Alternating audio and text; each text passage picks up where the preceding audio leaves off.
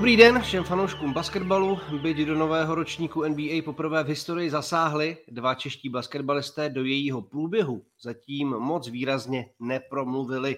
Vít Krejčí si v drezu OKC Thunder mohl soutěž alespoň lehce osahat, zkušenosti, herní vytížení a sebevědomí nabírá v nižší soutěži G League. Tomáš Satoranský se ocitl v jednom z aktuálně nejhorších týmů soutěže, bohužel, a na hledání pozitiv v rámci jeho nového působení u New Orleans Pelicans by bylo potřeba najmout forenzní tým. Naopak jeho bývalé týmy Washington a Chicago Bulls si po letech trápení užívají herní renesanci, předvádí atraktivní basket a zajímavě míchají rozložením sil ve východní konferenci. Na západě zase jedu velký válec Golden State, Steph Curry vládne střelcům NBA a do toho Warriors vyhlíží návrat Clay Thompsona někdy kolem Vánoc, možná i dřív. Ve formě je i poslední finalista Phoenix eh, s dobrou šňůrou vítězství, naopak drhne rada starších neboli LA Lakers. A zdařený rozjezd neprožili ani šampioni z Milwaukee. Komu se úvodní měsíc nové sezony NBA povedl a komu spíš ne, jak si vede Nimburg v lize mistrů a jak ho letos v České lize může prohnat Opava, to všechno bude řešit nový Basketball Focus podcast a já v něm vítám po delší době Honzu Mouchu. Ahoj do Ústí. Ahoj, zdravím. A Kubu Eichlera. Ahoj o tobě. Čau, čau. Z domácí karantény a po lehčím covidovém průběhu vás zdraví Jiří Kalemba, kde bych občas zakašlal nebo zasmrkal, není to schválně, ale uh, souvisí to trošku s tím, co jsem si teď aktuálně prožil. Dávejte na sebe všichni pozor. Hoši, já bych rád začal dnes eh, jako v NFL, to znamená takovým úvodním kolečkem vašich oblíbených týmů. Kubu Eichlera, kterého to vím, dobře si nechám až jako druhého, takže Honza Moucha a Miami, tam je to trošku pozitivnější, než to přijde od Kuby. Ano, ano, já si na rozdíl od Kuby nemám moc na co stěžovat, pokud jde o Miami. Uh, ty posily, které převedly, nebo respektive ta hlavní Kyle Lowry, tak uh, zapadlo, zapadlo toho týmu úplně perfektně a uh, podle očekávání hrajou úžasnou obranu, co, což je důvod, proč si myslím, že ta sezóna, nebo že ten úvod do sezóny není jenom nějaký fluk, a že je to udržitelný i směrem do playoff. Já jsem viděl uh, kus zápasu nebo druhou polovinu zápasu na polbovce Utahu, který i jako Utah je sám o sobě velice dobrý jako defenzivní tým a Miami je skoro k ničemu jako nepustilo. Donovan Mitchell dal první body až někde ve druhé čtvrtině a tak dále. Takže uh, asi i je jeden z důvodů, nebo tenhle ten zápas byl jeden z důkazů toho, jak, jak Miami proti těm týmům toho silnějšího kalibru může fungovat. Souhlasí s tím? Souhlasím a myslím, že klíčem je taková ta obraná versatilita, to, že dokážou víc než jenom eh, jednu věc, jo, že prostě dokážou v obraně switchovat, PJ Tucker, že je úplně perfektní hráč, mm. sen každého kouče uh, na černou práci, na switchování, na, nějaký, na nějakou tu, uh, je to takový, já měl vždycky hrozně nás Shayna Betiera, ještě z těch let, kde tam hrál s LeBronem Jamesem a tohle mi uh, PJ Tucker mi ho připomíná, ale ještě o něco tvrdší a větší a, a silnější. Uh, ale zároveň můžou hrát i nějaký klasický jo, obrany eh, systém na pick and roll, kde prostě uh, můžou, můžou přeskakovat, můžou hrát nějaký drop. Je to zkrátka versatilní tým, který si myslím, že může let který tým potrápit, uh, ať už to bude jakákoliv offense proti ním. Já jsem rád, že ho vlastně zmiňuješ, protože já jsem se o PJ Tuckerovi chtěl trošku bavit jako ne takový unsung hero mi přijde. Ne, ne, že bychom si ho nevšímali, ale to, co předvedlo v minulém playoff, za, ještě za Milwaukee, to, jak vysel na Kevinu Durantovi, to, jak černou práci dokáže odvést a i dát dobrou střelu, když je to potřeba, tak eh, mi přijde, že jako Miami si musí strašně moc cenit tohodle, tohodle příchodu. Jasně, on kam přišel, tam dělal přesně to, co se po něm chtělo a, a tam v podstatě se tomu týmu vždycky dařilo. Jo? Ať už si vemeš Houston, že jo, kde vlastně hrál tu pětku, malou pětku, nebo loni to Milwaukee, jak říkáš. Eh, úplně v tomhle ohledu fakt jako perfektní fit do každého týmu, v podstatě, který má ambice hrát v playoff a hrát takový ten playoff basketbal, nejenom sbírat výhry v regular season. Takový nepříjemný bulldog prostě jako šíleně. No a teď pojďme k něčemu, co se asi fanouškům Lakers nebude poslouchat moc dobře. Kuba Eichler je fanouškem tohoto týmu. Tak eh, Jakube, tvoje dojmy, postřehy z toho, co zatím soubor LA Lakers předvádí, proč to vypadá tak dysfunkčně a myslíš si, že se to vůbec může jako nahodit? No, já na úvod musím říct, že uběhlo 17 zápasů sezóny, nebo 17 zápasů mají odehráno Lakers a já jsem úplně vyčerpaný z toho. Viděl jsem všechny ty zápasy, minimálně nějaký části většiny těch eh, duelů, co odehráli chlapy a uh, říkali mi to kluci, kteří uh, fandili týmům, za který hrál Russell Westbrook, že je to fakt jako extrémně náročná jako zkušenost mít tohohle toho borce ve svém týmu. V jedné chvíli ho milujete, za chvíli ho nenávidíte, pak ho zase milujete, ten celý zápas probíhá jak na nějaký sinusoidě, kdy byste ho nejradši nejdřív vyhodili a potom zase se vám líbí, jak to rozhejbal ten útok. No je to, je to fakt extrémně náročný a je to celý, hodně se to točí kolem Rasla Westbrooka. Abych Ale... se dostal, no povídej.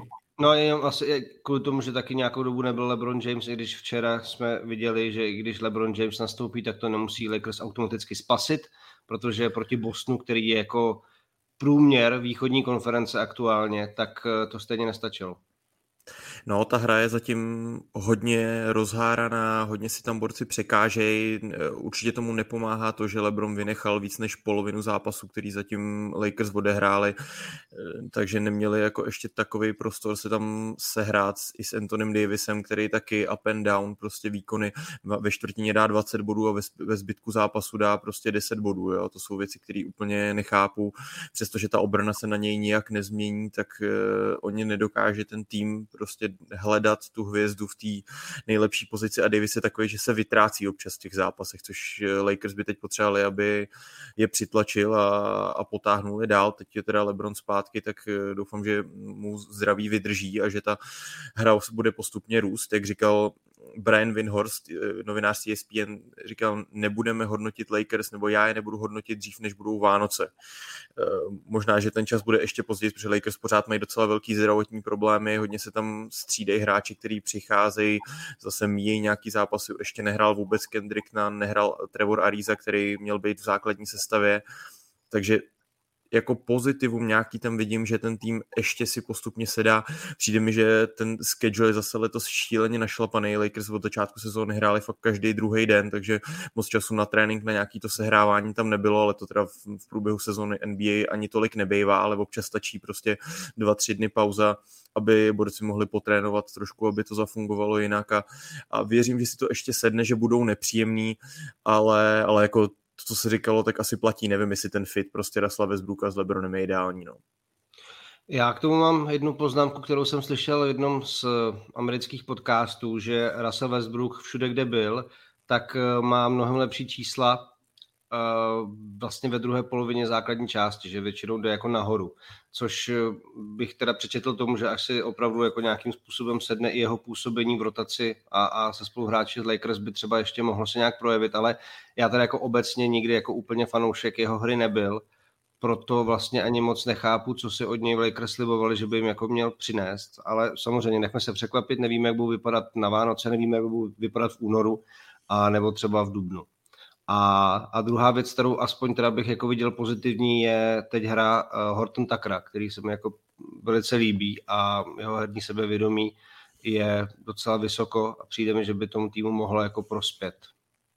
Jo, to je určitě ten mladý článek, vlastně asi nejmladší hráč toho týmu a hned v prvních zápasech, co se vrátil po tom zranění palce, tak ukázal eh, super výkony. Teď teda proti Bostonu v tom posledním zápase, tak se mu hodně nedařilo a bylo vidět, že se trápil, stekal se na rozhočí a tak, že je to ještě takový ten mladý nevybouřený hřebec, který potřebuje, aby si to trošku celý sedlo, protože přece jenom v týmu s Lebronem, s Ruslem Westbrookem a najednou se od něj očekává hodně, dostal zaplaceno v sezóně, vybrali si ho Lakers místo Alexe Caruza, což nebylo jednoduchý rozhodnutí, který teďka válí v Chicagu, takže na tohohle toho borce hodně spolíhám. Pokud to Lakers mají nějakým způsobem jako otočit tu sezónu, tak eh, to bude určitě i díky Horton Tuckerovi. Honzo, tvojím, ty máš nějaký dojem z toho, co Lakers předvádí, co jsme ještě neřekli, něco, co jsi zásadně povšiml z letošního průběhu? A ty jsi stal, nebo ty jsi uh, kladl tu otázku, co si od něj vůbec vlastně slibovali od toho Westbrooka, když ho přivedli. Já jsem, já jsem tomu taky nerozuměl, ale jediný ten argument, který jsem byl ochotný tak nějak slyšet, bylo to, že je to vlastně uh, nálepka na to, když se LeBron James zraní, tak aby tam byl prostě playmaking, nebo když LeBron James je na lavičce, aby těch 10 minut nebo 12 v základní části, aby prostě nebyla úplná smrt té offense, aby tam prostě byl Westbrook jako druhý playmaker. Teď jsme to viděli, jako a, a, a jestli tohle je ono, tak já nevím teda, no. Uh, s tím Westbrookem je pravda, že vždycky se rozjíždí ve druhé části sezóny, tak jak říkáš, ale z velké části je to vždycky o tom, že ten tým se mu musí strašně moc přizpůsobit, že to opravdu musí být o tom, že on potřebuje prostor k tomu, aby mohl operovat nějak na té palubovce musí se kolem něj rozestavit čtyři střelci a uh, tam potom, to jsou ty nejlepší momenty, kdy ho známe jako toho typ mistra triple double, že jo, a, a to, toho nelítostního zabijáka. A to úplně nevím, jestli se mu v Lakers tady poštěstí, jestli tam vůbec ten jako uh, ty spoluhráče na to má, aby tohle, to, aby tohle to mohl hrát. Takže fakt nevím. A další věc ještě doplním poslední, vím, že jsme u nich dlouho u těch Lakers, ale jsem zklamaný z obrany. No. Uh, tam prostě ty klipy, já teda neviděl jsem tolik celých zápasů, ale vidím klipy na Twitteru nebo na Synergy a to, je, no to se fakt nedá koukat. To nemá lecky hlavu a patu. Eh, teď proti tomu postu hrál nějakou divnou zónu, kde prostě absolutně bylo evidentní, že si nerozumějí, nevědí v podstatě, co mají dělat. Nevím, je to, je to bolestivý, jak jste říkali. No, já jsem tohleto, tím, tímhle tím jsem to chtěl Honzo ukončit, tím o, postřehem o defenzivě, protože 112,3 bodů na zápas 28. místo v NBA, pod nima jenom Memphis a Charlotte, nad nima dokonce i Houston nebo New Orleans. Takže jako pokud chtějí začít vyhrávat, tak hlavně musí taky zastavit soupeřů v útok občas. Jinak se zápasy vyhrávají těžko a s tím vám nepomůže ani jako LeBron James, který se včera snažil, co mohl, ale stejně to prostě nejde. No. A smutný je, že, smutný je, že spolíhají na to, že jim pomůže 630 letý Ariza, že jo? Že jako čekají na spasitele Arizu, až se vrátí po zranění, což asi není úplně správný, správný signál. Jo, jo, jo. E, e, hele, já jsem stejně plánoval samozřejmě Lakers jako velký téma uh, v další části podcastu, takže asi nevadí, že jsme tuhle tu bolavou kapitolu současné, současného klubu z LA uh, otevřeli na úvod. A já to teda dokončím, to úvodní kolečko, nebo trouhelník, teda v našem případě. Uh, New York Knicks, tak vstup do sezony dobrý a já bych to parafrázoval tím, co si říkáme u nás SK Hračany, my si dokážeme zahrát s každým. jo? A to tak, že prostě dokázali porazit Chicago v krásném zápase v úvodu sezony a taky prohráli s Orlandem a včera se prostě tahali s Houstonem. A nejzajímavější na tom je pro mě postřeh, že eh, rozdíl mezi číslama první a druhý pětky je neuvěřitelný, že v podstatě první pětka něco pokazí a Derrick Rose a Taj Gibson to potom chodí hasit. A zatím to tak jako vypadá, že vlastně ty zápasy jsou vyrovnaný. Oni má jako Fournier, co přišel, když má dobrý zápas, jeho střelba určitě fajn. Randall pořád hraje dobře, Barrett, jde nahoru, uh, Kemba Walker, přesně jak jsme se bavili v úvodu ze sezóny, nevím, nevím prostě, jako jestli to je zrovna ten uh, příchod, který by měl jako Madison Square Garden úplně natchnout, ale uh, myslím si, že budou zhruba tak někde na hraně playoff, uh, když se jim to podaří jako udržet, že jako má to pořád hlavu a patu, ale prostě, jak jsem říkal, dokážu se hrát každým a jak mluvil Kuba o vyčerpání, tak toho jsem se taky už párkrát dočkal. A to se blížíme k Tomášovi Satoranskému, takže si energii ještě šetřeme. Honzo, ty určitě Nix taky trošku občas máš merku, ne? Takže... Já jsem chtěl jenom eh, jednu poznámku. Kdo by si před pěti rokama pomyslel, býval, že Derrick Rose ze stárne nebo vyzraje lépe než Russell Westbrook. Jo? To ano, je, to ano, to je zajímavý. Šok. Teď fakt on se omezil, on tu svoji hru omezil na to, co umí, na to, co, na to, co bude dělat v tom zápase. Jo, udělal ze sebe střelce jo, a nedělá, mm. nedělá nic, co vlastně už nezvládne a je to, je to teda obdivuhodný, ten jeho přerod. Je, no a je tam v podstatě zajímavý, že jako vlastně základní pětka Nix má nejhorší rating a ta je jako druhá ekipa nejlepší, vlastně point differential, jakože to je fakt zajímavý, jak to tomu týmu funguje, a že vlastně tu se s tou pořád drží, uh, ty bodo a um, že takhle jako fungují. No. Tak uvidíme, jako já se na ně občas podívám rád, občas ty zápasy jsou dobrý, zajímavý, uh, občas něco dokážou otočit, tak jako um, asi tak. Jako nejsem z toho asi tak uh, nešťastný, jako je Kuba momentálně u Lakers, asi takhle bych to řekl. No teď máme v pondělí vzájemný zápas, takže to je, myslím, to je že pravda, to, no, že to, to je pravda, tak se můžeme držet za ruce a koukat se na to.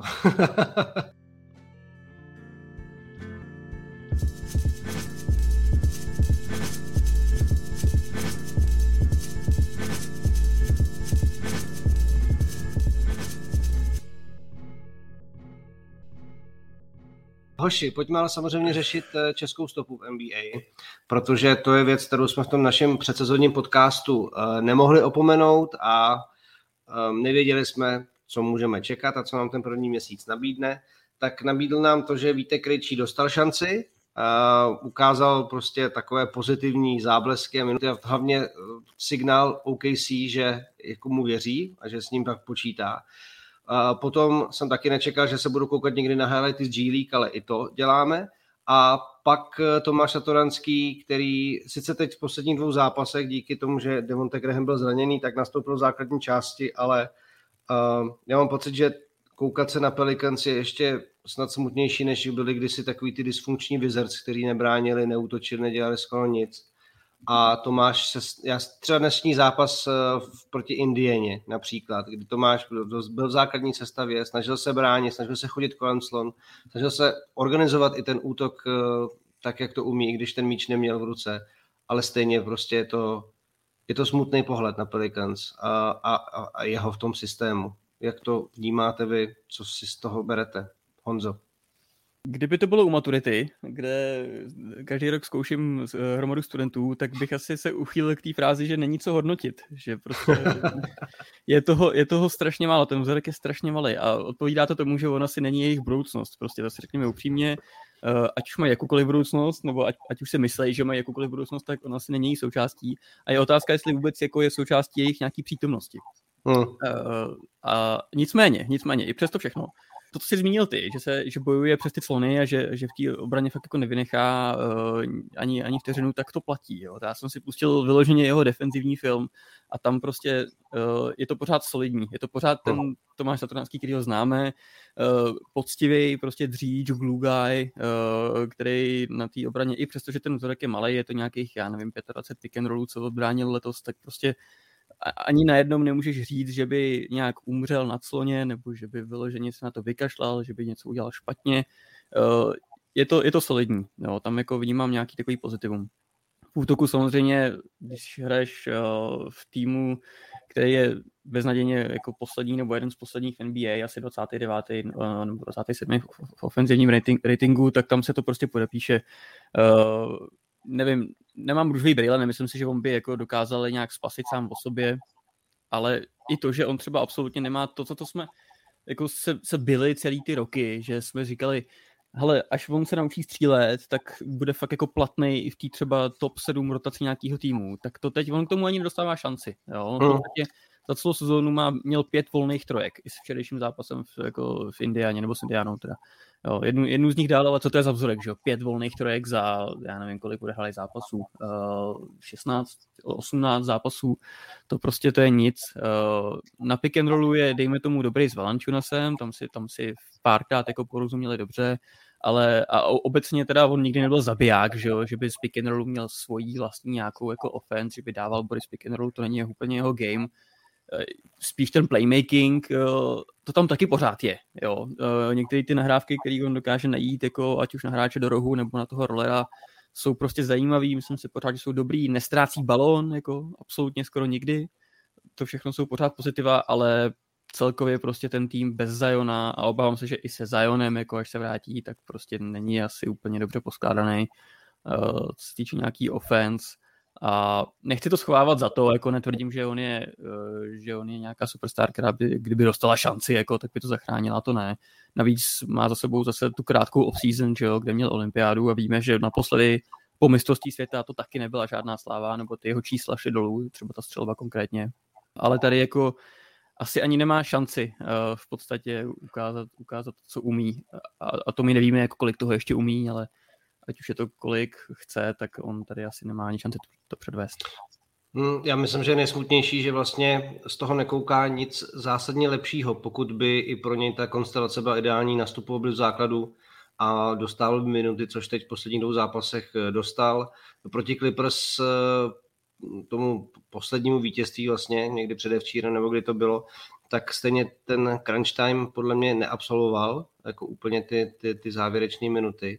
Ale Kubo, mě by zajímala taková jedna věc, jako taková spíš, jako abychom si hodili nějakou prognózu, že i když se zájem vrátí, k čemu se prý jako schyluje, tak otázkou je, jak to vlastně jako New Orleans spojíme, protože on dal docela jasně najevo svoji nevoli s tím, že jako New Orleans pro ně neudělali dost, aby měli jako úspěšný playoff tým. A vlastně otázkou je, jak to Pelicans pojmou tu sezonu, jako s nimi se začnou vyhrávat se zájemem a budou se snažit něco zachránit a předstírat anebo zájem si prostě jako bude trucovat a třeba se to za chvilku překope a Tomáš se stane součástí nějakého třeba příštího tradu vlastně, no. No Pelikáni to pěkně zvorali, to si můžem říct jako úplně na rovinu. Měli Juru a Holiday, měli prostě Lonzo Bola, uh, Zion Williamson dal jasně najevo, že s Lonzo Bolem se mu hraje dobře a oni stejně udělali ten trade, kdy ho poslali do Chicaga, v rámci něhož vlastně přišel Saty. Uh, čekali jsme furt, jak přijde nějaký point guard, nebo jak ta sestava se ještě přehází a oni už s tím vlastně nic neudělali, takže to bylo jako fakt uh, move, který jsem vůbec nepochopil. Myslím si, že Zion z toho byl taky hodně takový otrávený. Pak tam byla taková epizoda s tím Zionovým zraněním, kterou nějak vůbec jako to zranění neoznámili, bylo to takový divný, najednou přišli na ten mediální den a řekli, Zion nebude hrát, eh, možná stihne nějaký začátek sezóny po pár zápasech, teďka máme měsíc odehráno a, a nikdo přesně neví, spíš se spekuluje o tom, jestli nastoupí. Já ho mám ve svém fantasy týmu a už jsem z toho úplně hotový, fakt ho potřebuju zpátky a, a on tam furt není a trošku se jako z toho děsím, no, prostě Pelicans jsou takový tým streetballistů, Brandon Ingram, s tím mám taky velké zkušenosti v rámci Lakers.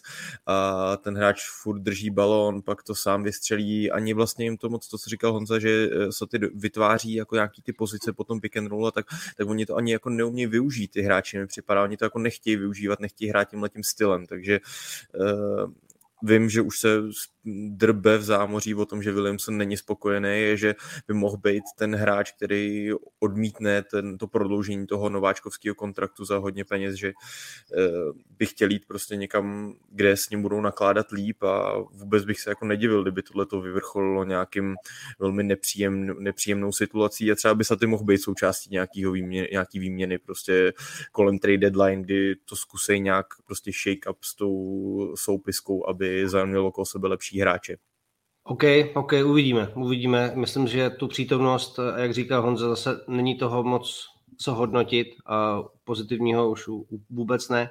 Tak uvidíme, co další měsíce nabídnou. A pojďme Vítkovi Krejčímu a té jeho krátké eh, zkušenosti z NBA, tomu, co to vlastně pro něj znamenalo a eh, co si z toho vzít dál. A u OKC bych se pak i rád zastavil ještě vlastně a otevřel takovou podkapitolu nováčku. Ale pojďme nejprve Vítkovi, a to, co vlastně ten jeho začátek eh, pro vás představoval. Kubo, teď si to můžeš vzít ty na úvod. Jo, tak já jsem hrozně rád, že Vítek dostal hned tu šanci vlastně hned v úvodních zápasech, trochu jsem se toho bál, jsem si říkal, no uvidíme, jak to, jakože v průběhu sezóny mi bylo jasný, že ta, se na hřiště dostane, protože ten tým úplně nemíří jako do playoff, spíš buduje směrem do dalších let, takže se pak stává v průběhu těch 82 zápasů, že se na hřiště dostanou skoro všichni hráči i v rámci té G že se to tam protočí, takže je to super, že tam Vítek se objevil, hraje agresivně, snaží se hrát na koš, což je super, není to vůbec jednoduchý, když člověk sedí prostě dvě a půl hodiny, tři hodiny na, na zadku na lavičce a najednou tam jde na koncovku zápasu, kde je to minus 20, snaží se něco předvést, to říkal Soty xkrát, když se mu to dělo v těch předchozích sezónách, jak je tohle to fakt složitá situace, protože ty zápasy NBA jsou extrémně dlouhý, člověk fakt vytuhne a předvádět něco jako zázračného je opravdu náročný. Plus, eh, co jsem čet nějaký starý rozhovory, tak vím, že je hodně náročný fungovat pro tyhle ty two-way players, který jako vlastně pendlují neustále mezi tím G-League týmem nebo předtím D-League a, a NBA. Hodně cestování, hodně samostatného cestování, náročného růz nějakýma autobusama, přelety v noci a takovýhle věci, aby byl součástí obou dvou těch týmů. Takže uh, posílám Vítkovi hodně síly, ať se mu to daří, protože tohle fakt není jednoduchý. I ty jeho čísla v G League po těch prvních zápasech teďka lehce jako klesly, když to, se to snažím oh. sledovat aspoň se střihy a tak. Takže uh, možná by bylo skoro lepší, aby na chvíli se jako rozhodli Blue ho tam třeba nechat, aby chytnul nějakou větší formu a to a pak se třeba vrátil do toho prvního týmu, ale nejsem tam, nevidím to, tak eh, nevím, no. co si myslíte vy? Co si myslí Honza? My jsme, eh, Vítek jako samozřejmě určitě psychicky hodně silný, ve všech těch rozhovorech eh, má hlavu dobře nastavenou, pozitivně, myslím si, že ví, že za, za čím jde. I to, že mluvil o té střelbě, na které piloval, tak i to jsme viděli v těch highlightech, že jako se toho nebojí a jako rozhodně je na čem stavět, nebo to na čem zapracovat, tak může prodávat. Tak, tak jak to Honzo vidíš ty dál? Eh, s tím souhlasím. Tu klíčovou věc jste řekli oba dva, to je, že hraje úplně bez strachu. Hmm. Střílí, střílí bez strachu. Teď třeba v těch posledních dvou zápasech G League vy, vystřelil eh, zase několikrát i z velké dálky, ať už z rohu, nebo i z křídla, eh, jako fakt z velké dálky, jako něco za trojkou. A je vidět, že prostě absolutně jako necítí nějaký, nějaký strach nebo takový ten pocit toho, že by jako měl eh, se předvízt a něco neskazit, jako nebojí se kazit. Uh, dobře hraje, dobře hraje bez míče, uh, katuje, jo, nějaký ten off-ball movement, co, co tam do nich určitě jako cpou. Všechno jsou to takový baby steps a jako je potřeba hlavně trpělivost pro nás. Ale hlavně je důležité, že je zdravý z mého pohledu, fyzicky vypadá jako fakt si myslím, že docela dobře. Uh, když, když byl draftovaný, tak pořád si myslím, že nejsem asi jediný, kdo měl v hlavě takovou myšlenku toho, že je jako docela hubený, že je docela takový, že vypadá tak jako uh, trošku, trošku slabě a potom v roce... Jako, vlastně, jako tintítko trošku. Jako tintítko, no jasně, což jako viděli v něm asi nějaký potenciál evidentně a evidentně ten potenciál minimálně co se týče naplnění toho jako tělesního potenciálu, tak tam, tak tam teď je. Vypadá mnohem silnější. A je to o tom se vyhrát, no, jak říkáte. Bylo by super. Já souhlasím třeba s Kubou uh, v tom, že by bylo super, kdyby měl třeba stabilnější pozici i v TG League, i za cenu toho, že by mu to na chvilku zavřelo cestu třeba do té NBA, ale aby se prostě vyhrál tam. Uh, podívejte se na hráče jako Paul Reed, jo, který zářil v G League jako loni a teď, a teď je normálně v rotaci NBA. Nemyslím si, že by to bylo nic proti něčemu. Já myslím, že tam je hlavně důležitá ta věc, o který taky Vítek mluvil v rámci G League, že samozřejmě tam jsou borci, kteří se chtějí pořád ukazovat den co den, že mají na NBA, jo. Hmm. A etablovat se vlastně v tomhle a ukázat, že vy na to taky máte s těma borcema se měřit a nějakým způsobem je třeba občas si přehrát tak je, je velice jako důležitý pro tu mentalitu, protože prostě v té Americe je to o loktech, je to i o tom, co si prostě jako urveš sám a Vítek je samozřejmě hodný kluk, ale i tohle to podle mě očekává a je prostě ochotný se porvat s čímkoliv. A pokud do toho jdete takhle nastavený, tak já, a vzhledem k tomu, že OKC ukazuje, že o ně fakt zájem má, tak já jako jeho budoucnost eh, tady si nasadím Honzo ty tvé růžový brýle a viděl bych ji jako relativně slušně. Ale samozřejmě musím mu vydržet zdraví, je, je po jako nepříjemný pauze ve své kariéře, která ho snad posunula dál jako člověka, jako hráče. Ale, ale jako nebude to mít zadarmo, to je jasný. Já ještě bych se rád jako u OKC zastavil, protože samozřejmě oni se nám nejvíc připomněli takovýma dvěma comebackama Kubovič proti týmu z Los Angeles, eh, který Nevím, porazili. A ne, nevíš, uh, prosím tebe, uh, když tak si to najdi. Já to nepotřebuji jako vysvětlovat tohleto úplně. Uh, nicméně OKC uh, táhne jako týpek jménem Shea Gilgis Alexander a velice zajímavě, velice zajímavě za mě působí taky australský nováček Josh Giddy, který dal v těch dosavadních zápasech asi tři triple double. A na nováčka uh, světlého, prostě ligou neoprýskaného působí jako naprostý zjevení a já bych se vlastně jako rád zastavil, mm, jako co z toho máte jako vy, jako jaký z toho máte dojem. A hlavně jako mm, i třeba Mobley v Clevelandu, který teď bohužel zraněný, eh, ten se jako do, do ligy etabloval úplně neuvěřitelně ústrojně.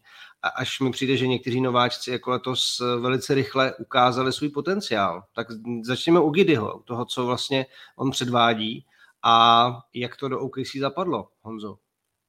Jo, tak já jsem se připravoval na to, že budu mluvit o Scotty Barnesovi, že si kdy ho veme uh, Kuba, ale úplně, úplně v pohodě, hele. Klidně to na něj hoď, dobrý, v pohodě. Vypadaj, ne, jenom bezkrátce vypadají dobře, já jsem od těch rookie class obecně moc nečekal, uh, co jsem tak poslouchal ty jako scouting podcasty těch hráčů, tak v podstatě žádný mi nepřipadal, že by měl být něco ve stylu jako Zion nebo nějaký takovýhle úplný fenomén ale, ale Josh Giddy vypadá dobře a nejen on teda. A já bych, já bych teda vypíchnul toho Scottyho Barnce uh, v ano. Torontu, jo, kde oni zase, zase hrajou ten Raptors basketball po, po loňském roce, kdy, kdy to, tam hnili v té tampě, tak se, se vrátili k tomu jako odpracovanému, odmakanému basketu, uh, takový, takový USK, uh, eh, akorát, v NBA.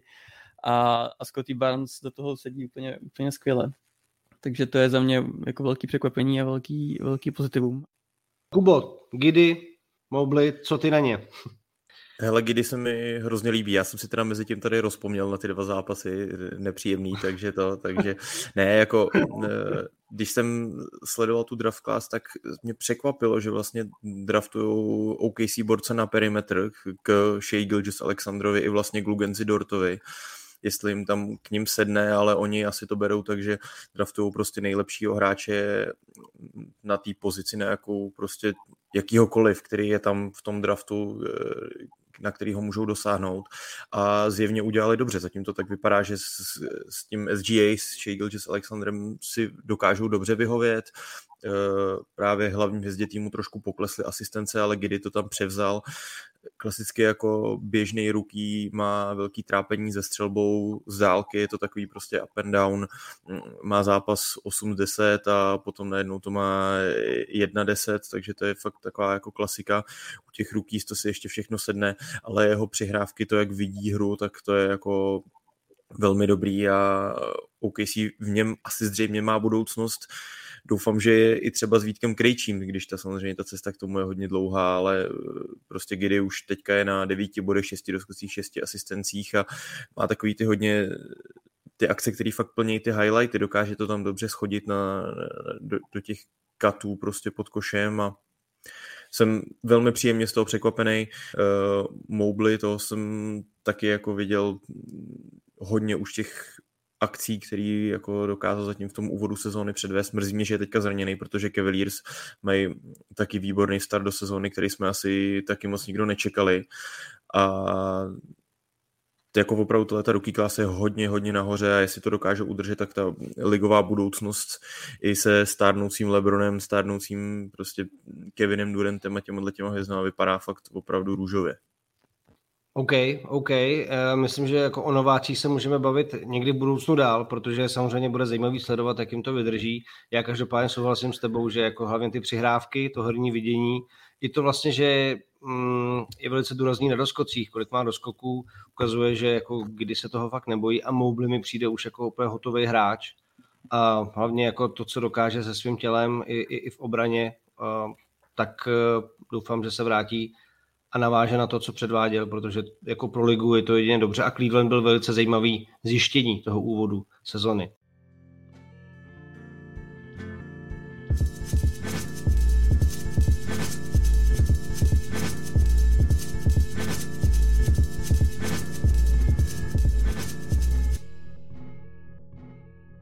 My pojďme ale na jiný týmy, ve kterých působil dřív Tomáš Satoranský, který ve východní konferenci teď eh, zažívají mnohem lepší časy než Tomáš na západě. A to jsou samozřejmě Washington Wizards a Chicago Bulls. Já bych začal Chicagem, který jako basketbalem se neuvěřitelně baví. A DeMar DeRozan podle mě se dostává do jako takové té velice brzké debaty o MVP a mně to přijde, že to vypadá jako na pobyt v horní čtyřce východu. Jak to vidíte vy? Teď třeba po tom tripu na západ, kde jsou Bulls 3-2, ale eh, zvládli jako třeba zápas v Denveru bez Vučeviče a myslím si, že tam našli jako velice zajímavý jádro pro zajímavé věci. Honzo. Já jsem někdy před sezónou dával na svůj Twitter anketu, uh, to jejich over-under bylo zhruba někdy asi na 41 výhrách, jo, takový 50-50 tým, nebo 500 tým teda. A už nevím, kolik lidí přesně hlasovalo v týmu anketě, ale bylo to tak 50-50, že většina lidí je viděla fakt jako, kdybych to měl zprůměrovat, tak pro většinu lidí byly jako 500 tým, jako, jako že 41 výher, dejme tomu. Já jsem si upřímně myslel, že under. Jo. Pro mě to byl tým složený jako z ofenzivních uh, playmakerů, fajn, dobrý, ale absolutně nemožný v obraně. A to, co vidím teď, uh, šestý tým v obraně, to je pro mě totální zjevení. Uh, jednak čtyři playmakers, jak jsme se o tom bavili, že Lonzo Ball, Demar DeRozan, Nick Vucevic, Zaklavín, všichni uh, hráči uh, schopní vystřelit, nahrát, najet. Uh, to, že se tím baví, to je přesný. Ale to, že jako najednou díky Alexi Carusovi a Derriku Jonesovi Juniorovi, nad kterým já už jsem dávno zlomil hůl, a Alonso Ballovi, se z nich stane prostě naprosto, efekt, naprosto elitní jako obraný tým. To jsem fakt neviděl ani v nejdivočejších snech. A tleskám, tleskám tomu konkrétně Derek Jones Jr. tam je prostě krásně vidět, že jak strašně moc kontext je důležitý uh, pro úspěch každého hráče. Ne, že bych to chtěl stahovat k Satoranskému, ale můžeme si z toho vzít třeba nějaký panoučení, kde, kde Derek Jones prostě tam, kde po něm chtěli moc, tak se mu nikdy jako nedařilo, ať už to byl Portland nebo jiný místa, nebo Miami. A najednou boom, Chicago, budeš jenom běhat, bránit, skákat a zakončovat a nic víc dělat nebudeš. A, a, a on přispívá prostě aktivně k šestý nejlepší obraně v NBA, to je prostě úžasný. Eh, k tomu Alex Caruso, jo, eh, největší idol nás starnoucích mileniálů, plešatějících. Takže parádně se na to kouká a je to takový feel good story. Jestli top 4, to úplně nevím, vzhledem k tomu, že pořád nehraje Kyrie Irving, pořád nehraje Ben Simmons, Nemyslím si, že by třeba měli hrát za svoje týmy v někdy v budoucnu, ale i kdyby místo nich, místo toho jejich platového slotu tam byla nějaká jako uh, value, kterou dostanou z tradu, tak pořád jako ty týmy budou lepší, než jsou teď, že jo, Brooklyn a Philadelphia. k tomu jako Milwaukee, k tomu Miami, tak to už je pro mě jako solidní top 4. ale rozhodně jako rozhodně playoff a ne play-in pro Bulls si myslím, že je v jejich budoucnosti. Jako Alex Caruso, prostě jako instantní maskot Chicago, prostě miláček eh, diváků. Um, i ten Derek Jones, jako já jsem včera ty highlighty vlastně, co byly, nebo ty poslední z Denveru, eh, kde to prostě jako jeden, jednu chvíli Denver nevěděl, jak zastavit pick and roll a Jones to tam rval z hora, z dola. Krásně se na to dívá, jak si řekl, ale ještě, co je podle mě zásadnější pro Chicago je, a teď mířím na Kubu, jestli s tím bude souhlasit, to, že za Klavín si může jako odfrknout, že ten útok nemusí táhnout on.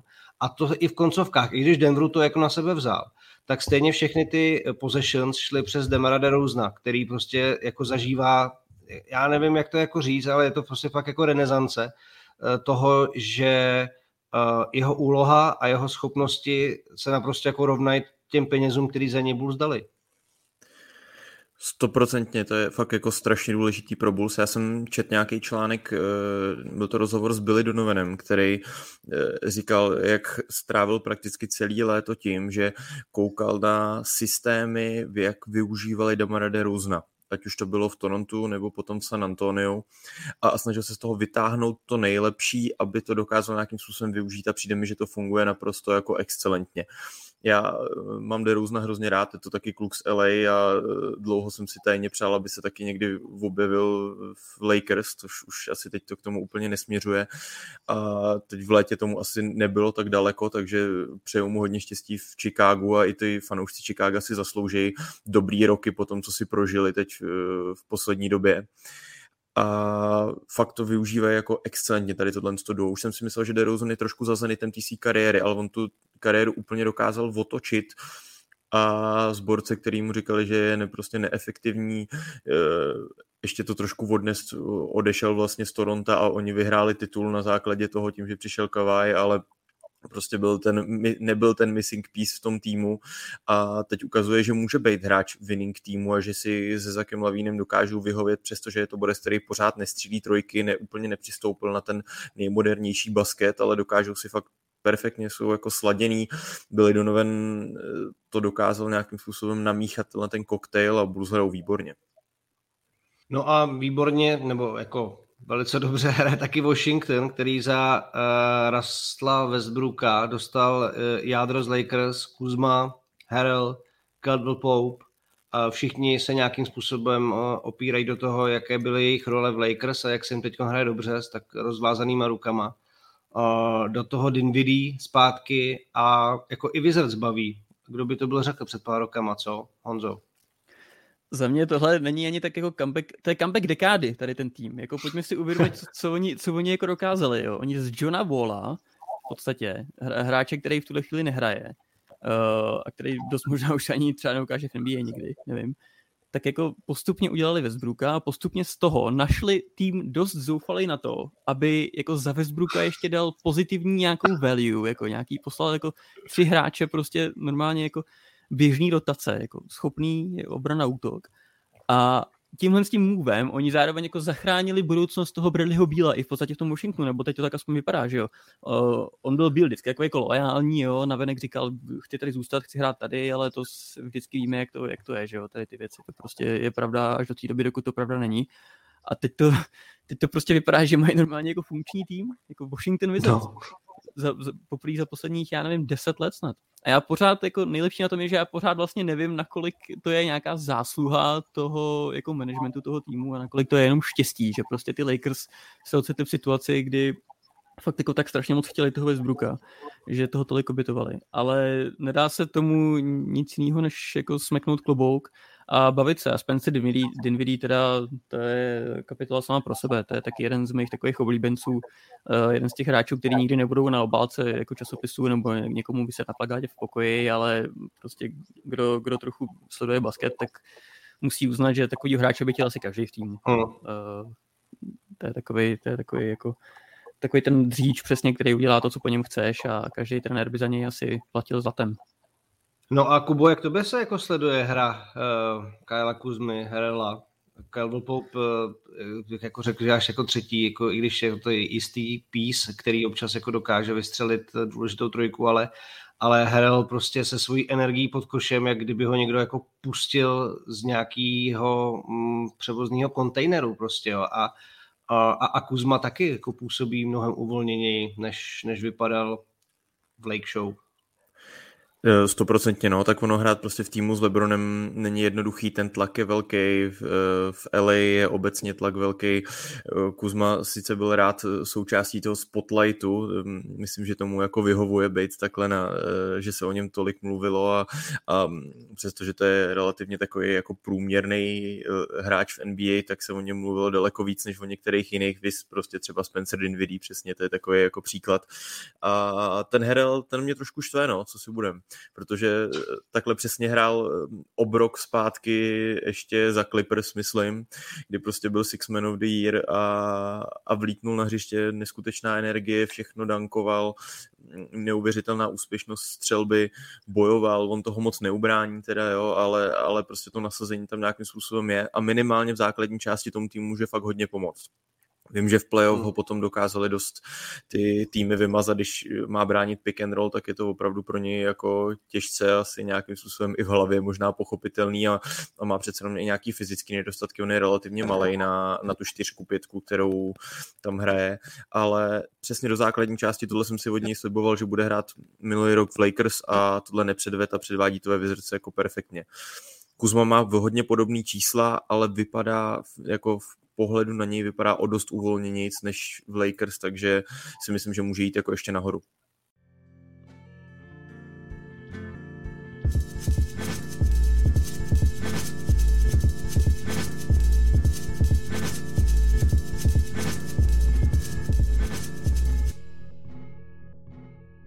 Pojďme dál. Honza zmiňoval vlastně ty dva chlapce, kteří uh, už na začátku sezony to vypadalo, že asi moc hrát nebudou, zatím nehrajou. Kyrie Irving, Ben Simmons. Co to vlastně znamená pro Nets, potažmo 76ers, uh, jako pro jejich uh, šance, i když já vím, že jsme vlastně jako všichni pasovali do pozice těch nejsilnějších týmů na východě, tak ale jestli to nějakým způsobem jako mění to, co by měli, nebo na co mají dosáhnout, podle vás?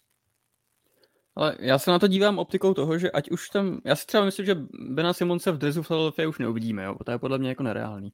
Ale pořád se na to dívám optikou toho, že ať už vytradujou kamkoliv, i když to nebude nutně za nějakou superstar, tak to pořád bude za nějakou jako hodnotu, ať už to budou dva, tři hráči do rotace, nebo nějaký pick, který oni pak obratem zase flipnou třeba za někoho. Že prostě pořád ten tým bude lepší, jako naše teď. Jo. To, si, to si myslím, že platí v případě Philadelphia ať už, ten, ať už se z toho Bena Simonce stane cokoliv, jo, a nemyslím si, že to bude jako, že by on za ně hrál, ale cokoliv jiného, tak to pro ně nějakým způsobem nějaká value jako bude a myslím si, že se rozhodně budou moc ještě zlepšit v tomhle ohledu.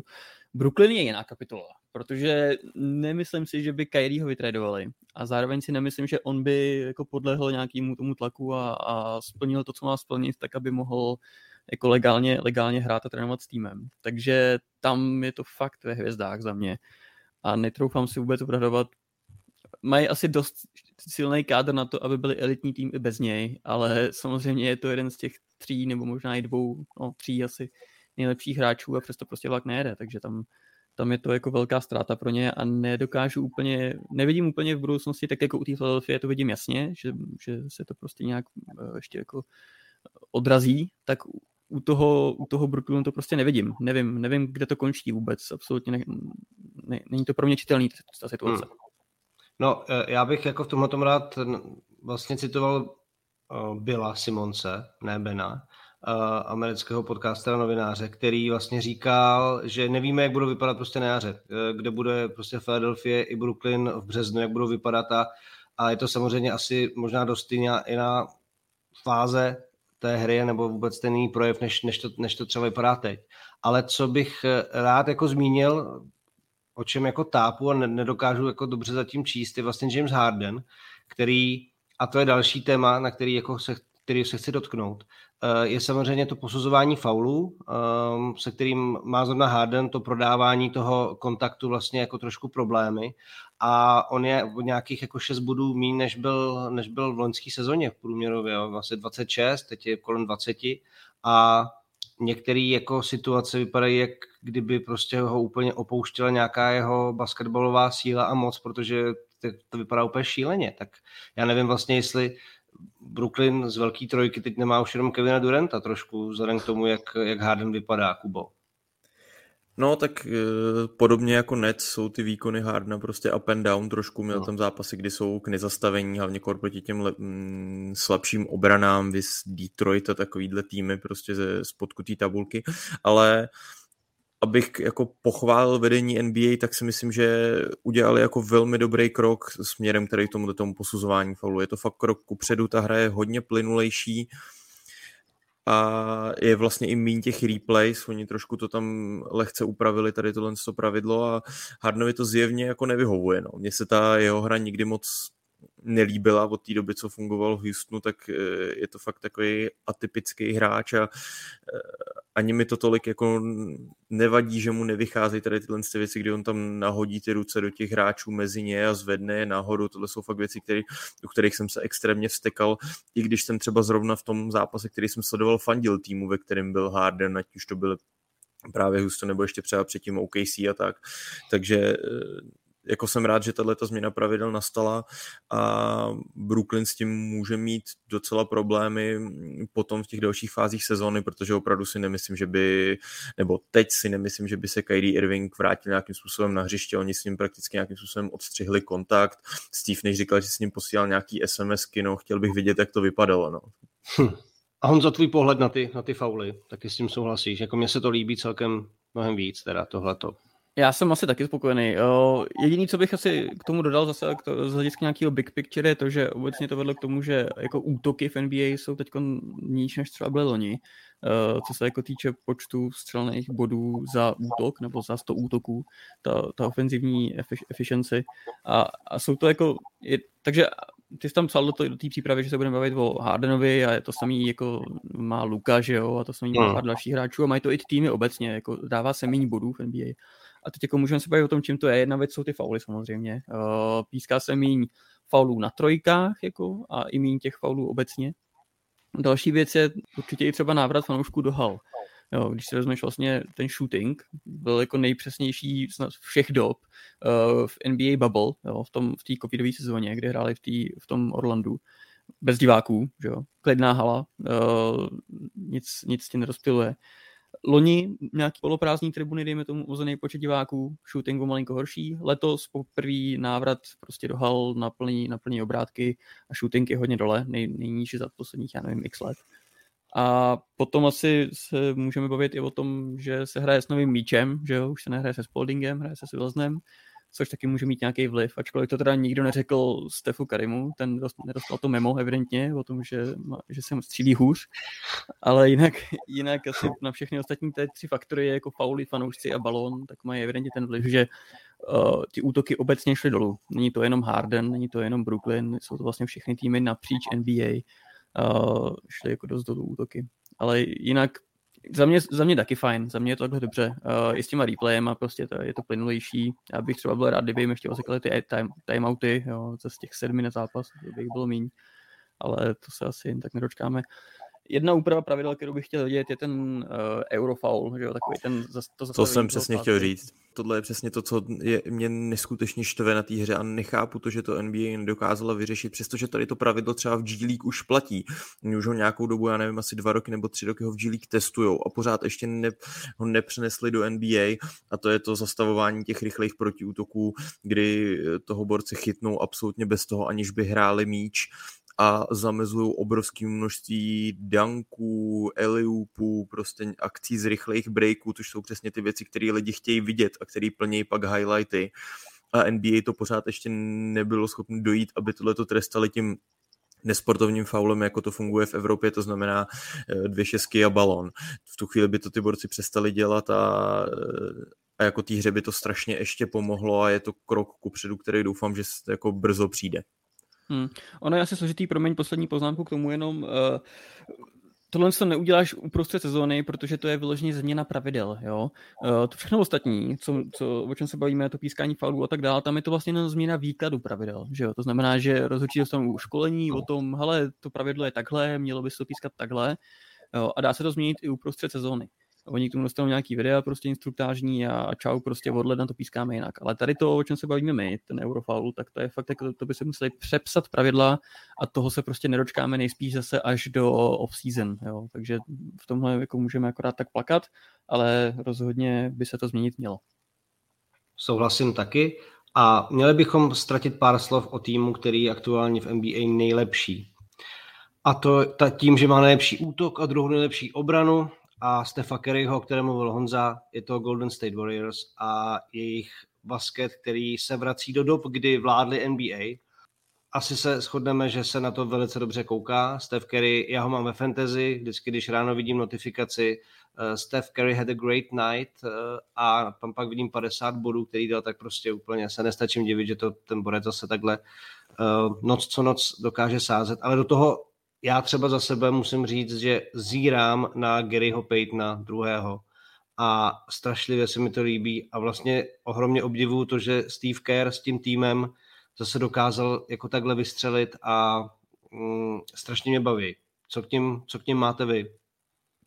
No ale jako je to teda neskutečný. Jako jsou Bulls obrovský překvapení, tak tohle je druhý eh, parádní překvapení. Mluvilo se o nich, že budou nepříjemný v západní konferenci, že potom, až se vrátí Clay Thompson, až se trošku rozehraje, takže by možná někdy v únoru, v březnu, v dubnu mohli být nepříjemným týmem do playoff, který bude třeba ze zadních pozic útočit a bude e, chtít postupovat, nevím, směrem k druhému kolu k finále konference.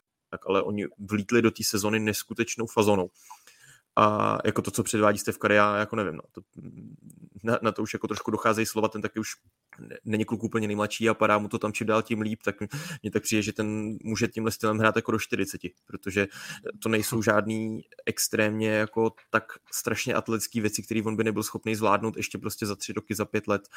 Chybí mu snad, já nevím, asi 73 už jenom k překonání tomu, toho all-time rekordu Reje Elena a tím letím tempem, kdy on sype kolem šesti trojek na zápas, tak to jako nebude opravdu dlouho trvat a ten počet zápasů, eh, za který to nastřílel, je opravdu jako neskutečně nízký a zápasy jako měl proti Brooklynu nebo teďka proti Clevelandu, kdy vlastně v poslední čtvrtině skoro sám otočil na výhru Warriors, jako já se bojím, že to nemůže jako Warriors vydržet, jo, protože Kary je pořád, i když teďka neměl tolik zdravotní problémy, tak je přece jenom relativně takový jako chatrný hráč, ale hrozně bych jim to přál, aby jim to vydrželo, aby takhle prostě dokázali úplně otočit na hlavu ty predikce, které byly na to, že možná něco a že tady ta éra je už u konce, jestli nemají sázet na mladý hráče a jestli Kary nemá být spíš mentor a oni předvádějí takovýhle neskutečné věci.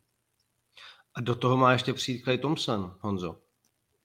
No, uh, po kolika dvou a půl, ne dvou a půl ne, ale po, no počkej. No, skoro dvou letech, myslím, že jo, ne? No počkej, skoro třech letech vlastně, ne? Nebo třech letech. De- 900, no, 900 dní, něco takového. Uh, nevím vůbec, v jaký formě se vrátí, to neví nikdo samozřejmě. Uh, klipy, co kolujou, kde prostě má tu svůj shooting form pořád stejně jako úžasnou, jako měl vždycky, tak jsou jedna věc, ale to potom, jestli pořád bude ten stejný two-way player, jako ve smyslu obrana útok, to nikdo neví.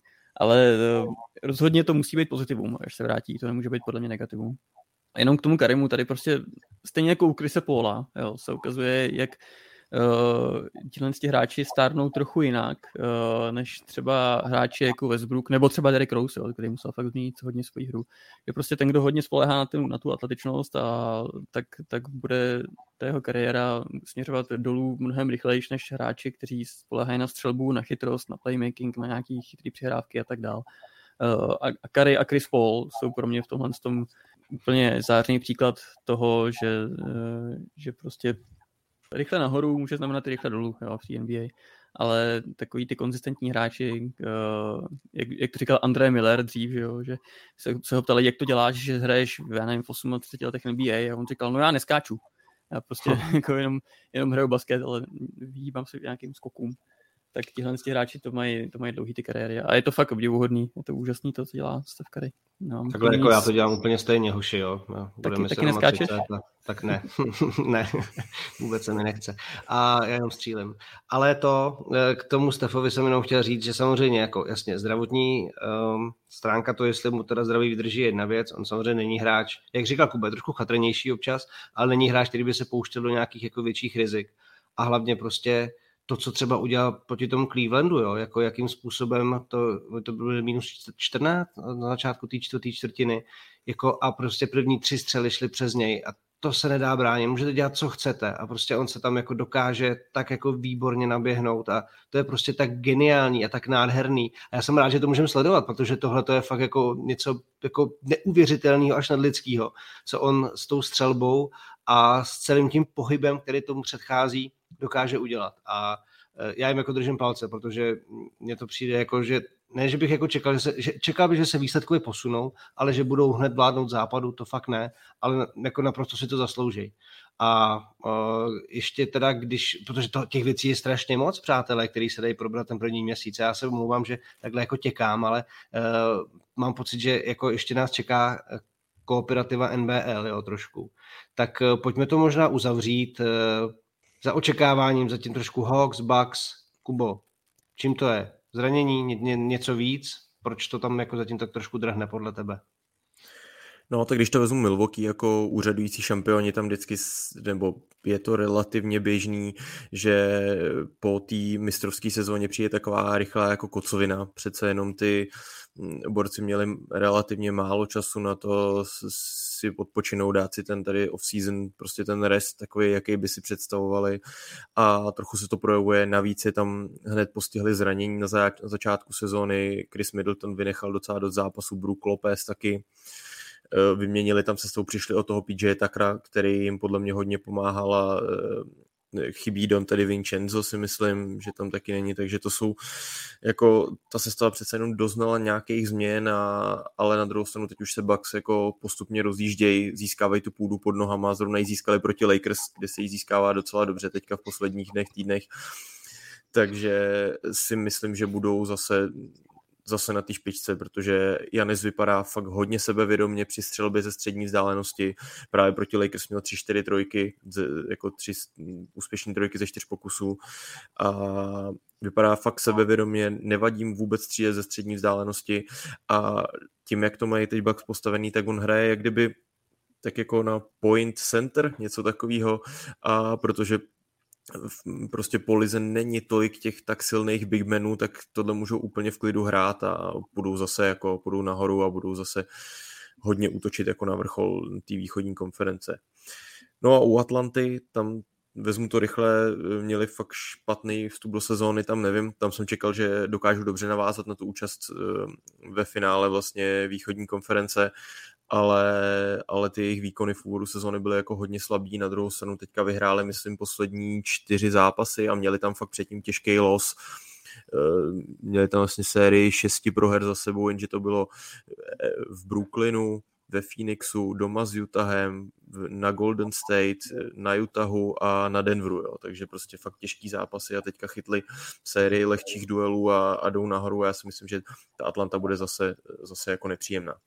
Hmm. OK. Uh, taky se docela mluvilo o číslech Paula George, Honzo. Jakože uh, než by Clippers byli zatím nějakým způsobem úplně hvězdný, což o čem svědčí to, že třeba i s Paulem Georgem padli proti New Orleans, ale uh, docela se zmiňuje to, jak, jakým způsobem mu to letos jde a střílí.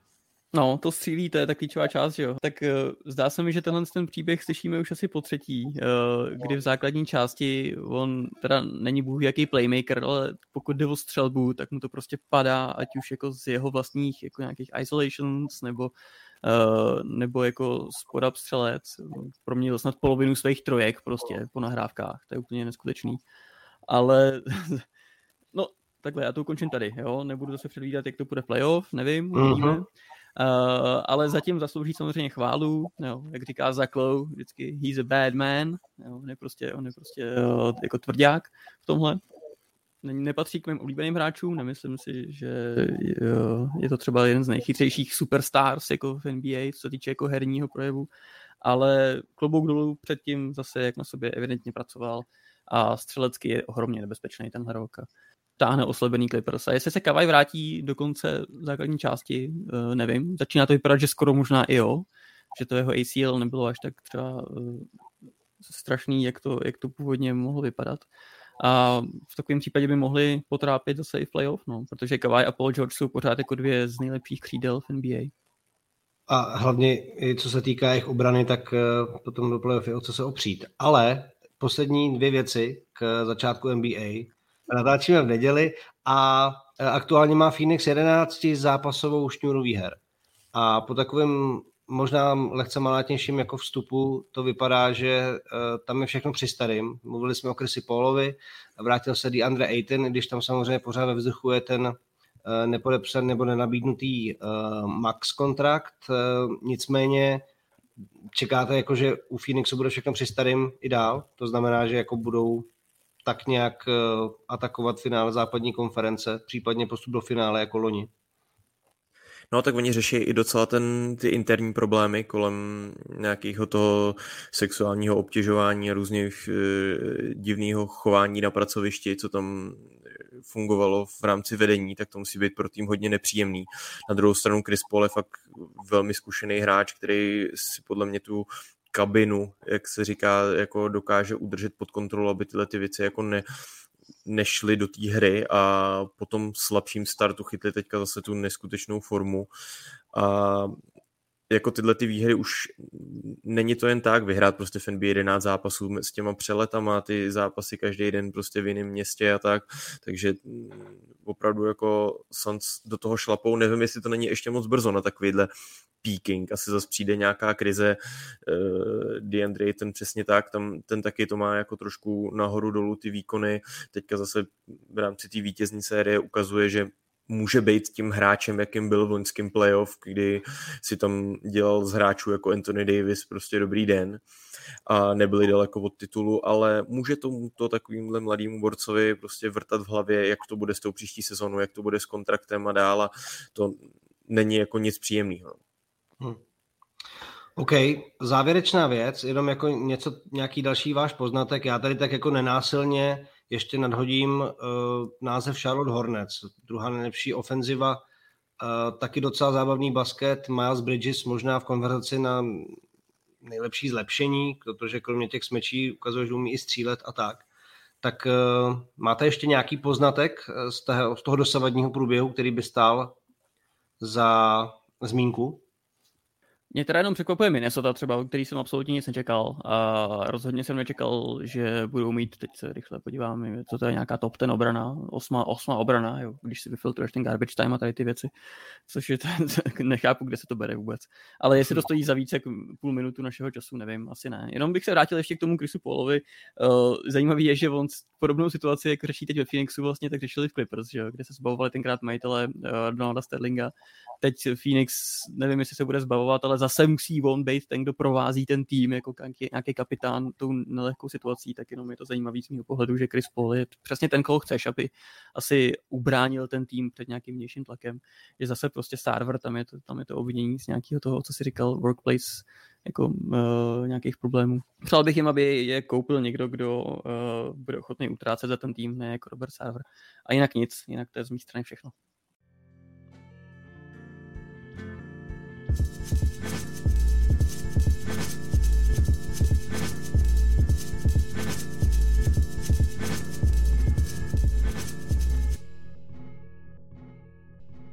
Myslím, že hodina pět minut na NBA je adekvátní čas, i když bychom asi možná ještě našli pár detailů a zákoutí, kam se podívat, ale to můžeme udělat třeba příště. A pojďme teda ještě poprvé letos v rámci našich podcastů taky do Kooperativa Národní basketbalové ligy. Opava porazila Nymburk. Já, když jsem komentoval první zápas Opavy, tak se na hřišti objevil švédský ober Matias Markusson, který se pak stal podle mě hned MVP, Kubo snad se nepletu prvního měsíce, že jo? Jo, jo. No, tak to je dobrý. Tak jaký je přínos jeho o Opavě, potažmo Lize a jak moc může Opava letos jako Nymburk prohánět podle tebe?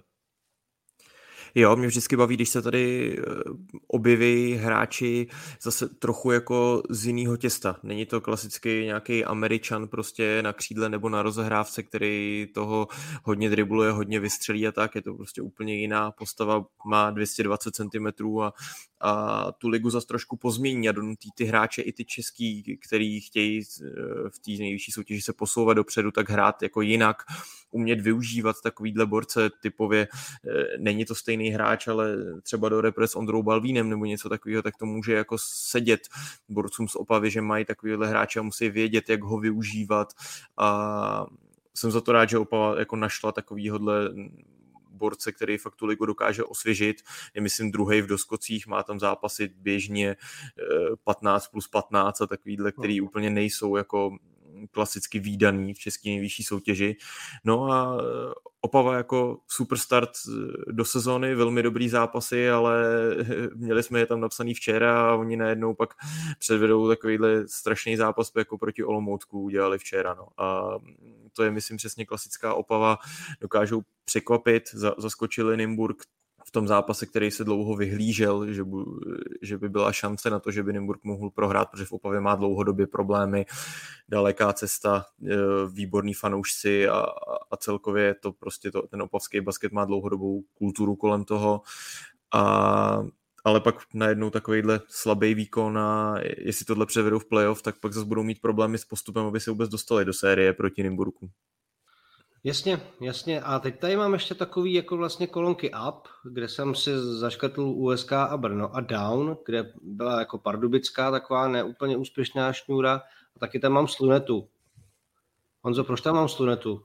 Vlastně letos zatím. Já, já se zdržím komentáře. Já ne, ne, asi, je to, asi je to proto, že nemáme zatím úplně dobrou bilanci, ale uh, víc ti k tomu asi neřeknu. Ty důvody jsou, ty důvody jsou různý a my si je necháme pro sebe. Pro, uh, u Pardubic bych jenom řekl, že sice je tam máš jako down, ale pořád uh, zajímavost je třeba ta, že je to třetí nejlepší half-court útok uh, v uh, lize. Jo? To znamená, pokud se nebavíme o transition, pokud se nebavíme jako o přechodu útoku, ale postupným útoku, tak jsou třetí nejlepší pomalej útok jako v lize. Což si myslím, že je zajímavý, samozřejmě uh, Vyoral, že jo. Uh, a, a proč, proč Up a USK a Brno? Tak uh, já můžu za nás říct, jako, uh, že proti USK se hraje špatně z jednoho důvodu a to je, že podle mě je to fyzicky asi nejlíp připravený tým uh, v Lize, pokud se nebavíme o Nymburku. Jo, to je fakt jako uh, tak tak odmakaný zápas, eh, nebo tak zničený hráče jako proti zápasu proti USK, nebo po zápase proti USK asi nebudeš mít nikdy jindy. Oni jsou schopní presovat prostě půlku zápasu na celém, na celém hřišti, jo, zdvojovat na tvojí polovině, uh, přejít do útoku proti ním, můžeš třeba s 15 vteřinama na, na hodinách a pak se strašně těžko hraje dál. Takže to je jeden důvod a Brno hraje podobně vlastně, že jo. Jsou to oba dva mladý týmy, který prostě hrajou poctivě brousej, jo, brousej a uh, od toho se potom odvíjí všechno to ostatní. A to, že samozřejmě USK má navíc tři borce, proti kterým my dneska se postavíme, uh, West, Kizling a, a Mangas, který se neuvěřitelně rozstříleli poslední dobou, tak to už je jenom takový bonus ještě k tomu, jako, k tomu jak makaj celý ten zápas uh, v té široké rotaci. Takže velmi těžko se proti ním hraje a uh, je, to, je, to, je to prostě odpracovaný poctivě. Jo. A no. jenom bych chtěl ještě uh, potvrdit to, co jste říkali s, Ma, s Matiasem Markusem, on je takový cheat code trochu, jo, co se týče obrany. Uh, to prostě 220 cm hráč, relativně pohyblivý na nohách, takový jako por, Porzingis v nejlepších letech, bych to přirovnal. Uh, strašně těžko se napadá v tom pick and roll. Když říkal, Kuba, když říkal Kuba, že je z jiného těsta, tak mi napadlo těsto na skořicové šneky z IKEA a to by úplně jako přijde, hmm. že to je přesně ono. To je jako prostě prémiová věc. To je, to, to je ta švédská paralela tam, ano. Ano, právě tam, musela tam padnout.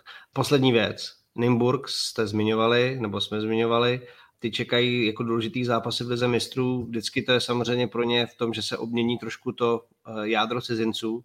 Tak eh, jak na vás vlastně letos jako působí hlavně teda v lize mistrů? Protože to je samozřejmě ten cíl, ke kterému se už dlouhodobě jako upínají a kde chtějí prorazit vždycky. Tak uh, přijde mi, že už to tady říkám asi po desátý během tohoto podcastu, ale Nymburk je takový jako prostě nahoru dolů v té sezóně. Předvede výborný výkony. Uh, těch týmů je nějak spousta, který jsou jako letos nevyrovnaný. Nevím, jestli je to nějaká celá ta situace jako ve společnosti, jestli je to nějaká paralela prostě, ale, ale Nymburk předvádí jako nevyrovnaný výkony. No. To, co teďka naposledy na Královce takováhle prohra, to se prostě Eh, týmům, který chtějí jít vysoko v Champions League, by se jim to nemělo stávat a mrzí mě to, protože je to mm, prostě tým, který tlačíme v evropských pohárech, aby šli tam co nejdál, aby bylo komu fandit v takovýhle prestižní jako soutěži, jako je Liga mistrů a budou mít teďka před sebou dva fakt důležitý zápasy, i a Galatasaray eh, No, oni jsou fakt schopni porazit každýho a, a prohrát s každým. Kor v té lize mistrů, kde jsou to fakt takovýhle haly plný fanoušků, trošku bouřlivější než na český lize, takže nebudou to mít takovou vůbec jednoduchý letos. Ta chemie těch zahraničních hráčů si, už si začíná jako sedat podle mě docela slušně, ale teďka vlastně se rozhodne o úspěchu nebo neúspěchu té sezóny no, v těch následujících dvou zápasech. Je to tak. Uvidíme, jak to budeme hodnotit třeba v některém z dalších podcastů. Já myslím, že teď nejbližší příležitost bude po úvodu kvalifikace nového kvalifikačního cyklu mistrovství světa 2023, takže uh, Repre speciál se určitě blíží. No a hodina 11 minut, pánové, já myslím, že já jsem teda teď nabral uh, konečně síly a jdu si teda rozhodně lehnout, protože mě to docela vyčerpalo. Každopádně mi bylo ctí s váma sdílet basketbalové postřehy začátku nové sezony. Honza Moucha, Kuba Eichler. Pánové, díky moc. Díky a čau. Díky, hodně zdraví, Jirko. Děkuju, snad už to bude jenom v pořádku. Každopádně jsem moc rád, že jste si poslechli náš další Focus podcast. Eh, odkazuju vás na i naše další díly eh, minulý, i na jiný tematický podcasty, jako je NFL, fotbal, samozřejmě hokej a taky se blíží i biatlon. A chystáme i Peking Focus, protože se blíží olympiáda. Je toho dost prostě, každopádně basketbalu uh, jsme rádi, že držíte přízeň a že budete poslouchat i dál. Mějte se fajn a hlavně teda ve zdraví, držte se. Ahoj.